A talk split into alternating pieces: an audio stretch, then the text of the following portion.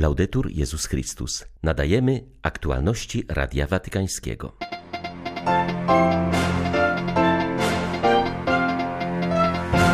W Budapeszcie trwa Międzynarodowy Kongres Eucharystyczny. Jego uczestnicy oczekują na przyjazd papieża. Są to bowiem trudne czasy dla wierzących. Pandemia i związane z nią obostrzenia pozostawiły w nich głębokie rany, uważa prymas Kanady. Wycofanie sił NATO z Afganistanu powinno odbyć się w bardziej uporządkowany sposób, oświadczył watykański sekretarz stanu. W Tokio zakończyła się paraolimpiada, uczestniczyli w niej również przedstawiciele Watykańskiego Klubu Sportowego. 6 września witają Państwa ksiądz Krzysztof Ołdakowski i Łukasz Sośniak. Zapraszamy na serwis informacyjny.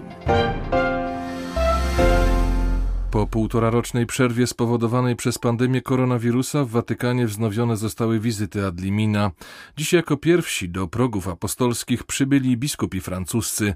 Rano sprawowali Eucharystię przy grobie świętego Piotra w grotach Bazyliki Watykańskiej. Według pierwotnych planów wizyta ad limina francuskich biskupów miała się odbyć w marcu ubiegłego roku. Ludzie wierzący przeżywają dziś trudne chwile. Podczas pandemii zostali odcięci od kościołów i nie mogli w sposób normalny przeżywać swojej wiary. Wszystko to pozostawiło w nich głębokie rany i blizny. Potrzebują umocnienia ze strony papieża. To dobrze, że Franciszek zdecydował się przyjechać do Budapesztu, uważa kardynał Gérald Lacroix, prymas Kanady. Rozmawiając z Radiem Watykańskim przyznał, że uczestniczy w Międzynarodowym Kongresie Eucharystycznym pierwszym rzędzie z pobudek osobistych. Sam chce doświadczyć tego, co jest hasłem tego kongresu, a mianowicie, że wszystkie nasze źródła są w Chrystusie obecnym w Eucharystii. Ja sam zostałem poproszony, abym mówił o pokoju, o tym, jak Eucharystia jest źródłem pokoju. Nie będzie to refleksja teologiczna, będę dzielił się swoim doświadczeniem. Tak często przychodziłem na mszę zniechęcony, znużony, zaniepokojony, a potem odnajdywałem w Eucharystii nowe siły, nadzieję, by kontynuować swoją misję. Ja sam tego doświadczyłem i dlatego wiem, jak wiele pokoju otrzymujemy, kiedy przychodzimy do Jezusa, przeznaczamy czas, by Go słuchać. Tym będę się dzielił. I cieszę się, że zaraz po mnie we wtorek będzie przemawiał kardynał Sako z Iraku. On też podzieli się swoim doświadczeniem Eucharystii. Będzie to na pewno bardzo ciekawe. Międzynarodowy Kongres Eucharystyczny jest wielkim duchowym wydarzeniem, które stwarza okazję do odnowienia spojrzenia na Kościół. O randze tego wydarzenia opowiada biskup Kevin Doran z Irlandii, który był odpowiedzialny za organizację kongresu w Dublinie w 2012 roku. Myślę, że szczególnie ważne dla tegorocznego kongresu przesuniętego w czasie z powodu pandemii jest to, że chrześcijanie mogą zebrać się razem i karmić się Słowem Bożym oraz ciałem i krwią pańską. Istotne jest także, że jest to okazja, by spotkać się w większym gronie, by doświadczyć zgromadzenia, które przekracza granice mojej własnej parafii. Dzięki temu nasza wizja Kościoła staje się szersza. Spotkanie jest to też wielkim wydarzeniem ewangelizacyjnym. Pamiętam, jak podczas poprzedniego kongresu spotykałem osoby, które z początku nie okazywały szczególnego entuzjazmu, lecz pod koniec pierwszego dnia całkowicie zmieniały perspektywę i nie mogły doczekać się dalszych wydarzeń. Pokazuje to, jak wielką siłę ma dzielenie się wiarą, które towarzyszy wspólnej modlitwie i celebrowaniu Eucharystii. Wycofanie sił NATO z Afganistanu powinno odbyć się w bardziej uporządkowany sposób, powiedział kardynał Pietro Parolin.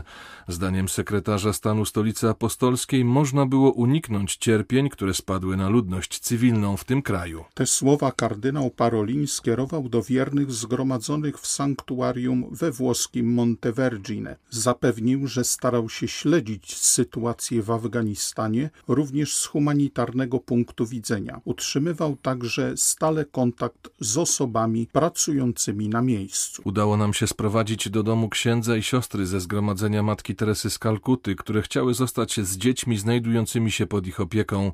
To był z ich strony wielki gest miłości, dający nadzieję w świecie pełnym przemocy i nienawiści, podkreślił kardynał Parolin.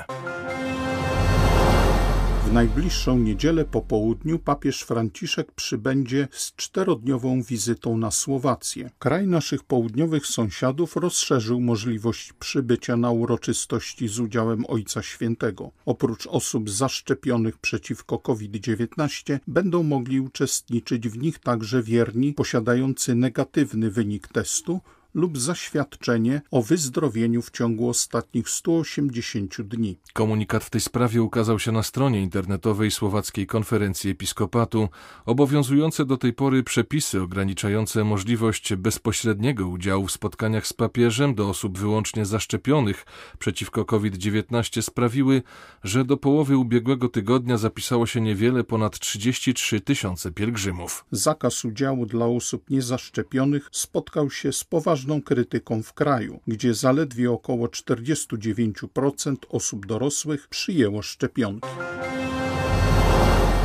Papież znajduje wielki posłuch u liderów politycznych, ponieważ polityka cierpi dziś na brak refleksji. Franciszek dostarcza nam do niej tematów, mówi Jean-Pierre Raffarin, były premier Francji, a obecnie przewodniczący Stowarzyszenia Liderzy dla Pokoju, którzy w ubiegłą sobotę zostali przyjęci w Watykanie. Są to przedstawiciele różnych krajów, kultur i religii. Kiedy ogłoszono wizytę w Watykanie, wszyscy chcieli w niej uczestniczyć i spotkać się z papieżem, powiedział papieskiej rozgłośni Widzimy dobrze, że cierpimy dziś na deficyt refleksji, a polityka bez refleksji jest niebezpieczna. Dlatego jeśli istnieje jakieś źródło, które budzi refleksję, tworzy kulturę, to trzeba się temu uważnie przyjrzeć. Papież podsuwa nam tematyk, a zarazem stawia wysoko poprzeczkę. Oczywiście, kiedy mówi o migrantach, a ty rządzisz krajem, nie jest łatwo wypracować rozwiązania, które odpowiadałyby temu, temu, co mówi papież, ale jest to typowy problem dla refleksji, którą trzeba wprowadzić w czyn. Refleksja bywa niekiedy odległa od rzeczywistości, jednakże jest niezbędna. Ona wskazuje nam cel. Trudno jest iść naprzód, kiedy nie zna się celu, ale bez realnego marszu nie posuwamy się naprzód. I taka jest właśnie rola refleksji ma nam ukazywać punkt docelowy. Aborcja jest najbardziej palącym wyzwaniem dla praw człowieka w naszych czasach, powiedział arcybiskup Salvatore Cordileone. Metropolita San Francisco przywołał ekskomunikę prominentnych katolickich segregacjonistów z lat 60.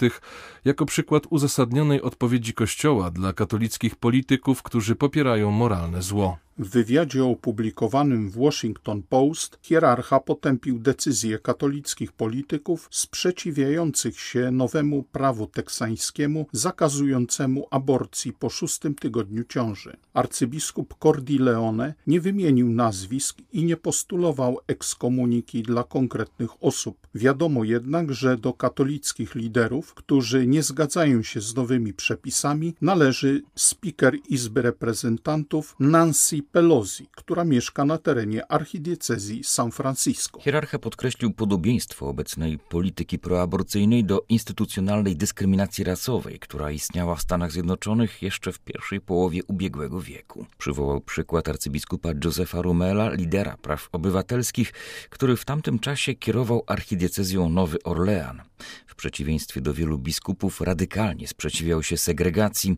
Ludzie protestowali, a on cierpliwie przekonywał, że jest ona niezgodna z Ewangelią, powiedział metropolita San Francisco. Zaznaczył także, że arcybiskup Rumel nie wahał się nałożyć ekskomuniki na polityków, którzy otwarcie popierali moralne zło.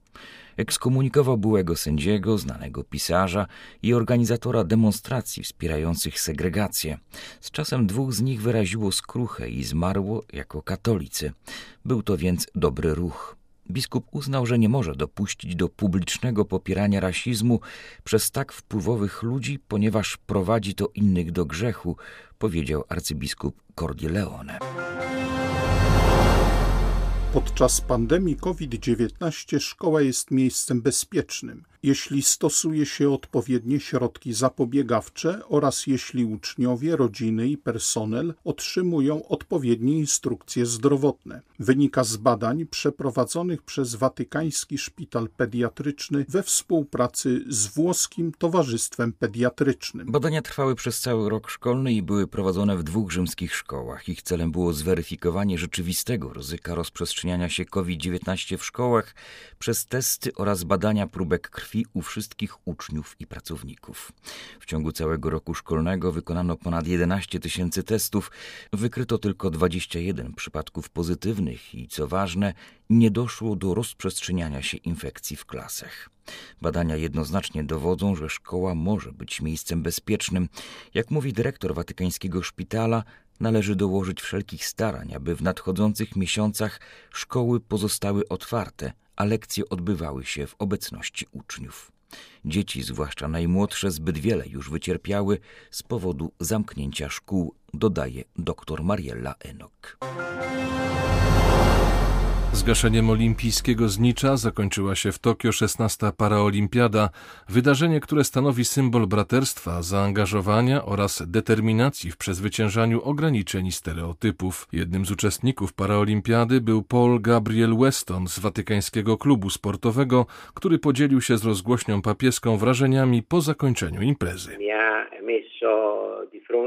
Podczas paraolimpiady zetknąłem się z postawami tolerancji i integracji. Startując w wielu imprezach, w których biorą udział sportowcy o różnym pochodzeniu, przedstawiciele wszystkich religii, zdałem sobie sprawę, jak skuteczny jest przykład, który daje sport. Kiedy startujemy razem, dodajemy sobie otuchy. Na mecie wymieniamy uściski. Nie myślimy o tym, że osoba stojąca przed nami może nie jest chrześcijaninem, nie mówi naszym językiem. Sztafeta jest jeszcze piękniejsza. Mamy szczęście, że w naszej drużynie są muzułmańscy sportowcy, którzy przybyli jako migranci. Gdy tworzymy razem sztafetę, zapominamy o swoich historiach, które w ich przypadku są często bardzo tragicznymi historiami przemierzania pustyń, historiami ludzi, których stracili. W oczekiwaniu na beatyfikację prymasa Wyszyńskiego mieć świadomość odpowiedzialności za Kościół, może zbyt wygodnie niekiedy nasi katolicy świeccy się ustawiali, uważając, niech się o Kościół troszczą biskupi i kapłani. A my, a my będziemy dalej handlowali, a my będziemy dalej załatwiali swoje drobne, małe sprawki, aby wyżyć, aby przeżyć, kryć się, schować się, zamilknąć, może niekiedy udawać nawet niewierzącego w przekonaniu Kościół sobie jakoś tam poradzi. Bo Kościół trwa w Polsce dziesięć wieków. Po co ja się mam narażać? Takich ludzi jest w Polsce dużo. I dlatego też handlują dalej, w nadziei, że Kościołowi krzywdy nie zrobią, bo Kościół się obroni. To wszystko prawda, ale nie zwalnia nas, dzieci Boże, od odpowiedzialności za Kościół.